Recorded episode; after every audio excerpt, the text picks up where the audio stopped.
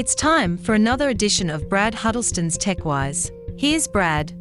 Today on TechWise, more on the topic of digital detox. After my seminars, it's not uncommon to be greeted by parents who have older children not living at home, expressing regret that they allowed too much technology use while raising them. These precious parents often describe how their children are still addicted to technology, and others tell me how concerned they are for their grandkids. First, I do my best to extend God's grace, then make several suggestions. I recommend they obtain the video Digital Cocaine A Journey Toward iBalance, available at bradhuddleston.com, and watch it. Then, pray over their grown children for two weeks and ask God to deal with their hearts. After two weeks, I propose that mom make a phone call inviting the children to their favorite meal and dessert. Then, after a light-hearted family dinner, I advise mom to ask the children to honor her by turning their phones off, not on silent, but off, and watch the video with her, which will take less than an hour. Of course, dad should be there in a supporting role. But I'm suggesting that mom take the lead in this effort simply because it is most often the mother who approaches me when I speak. Regardless of how the evening goes, you can trust God to bring a harvest from the seeds you have planted.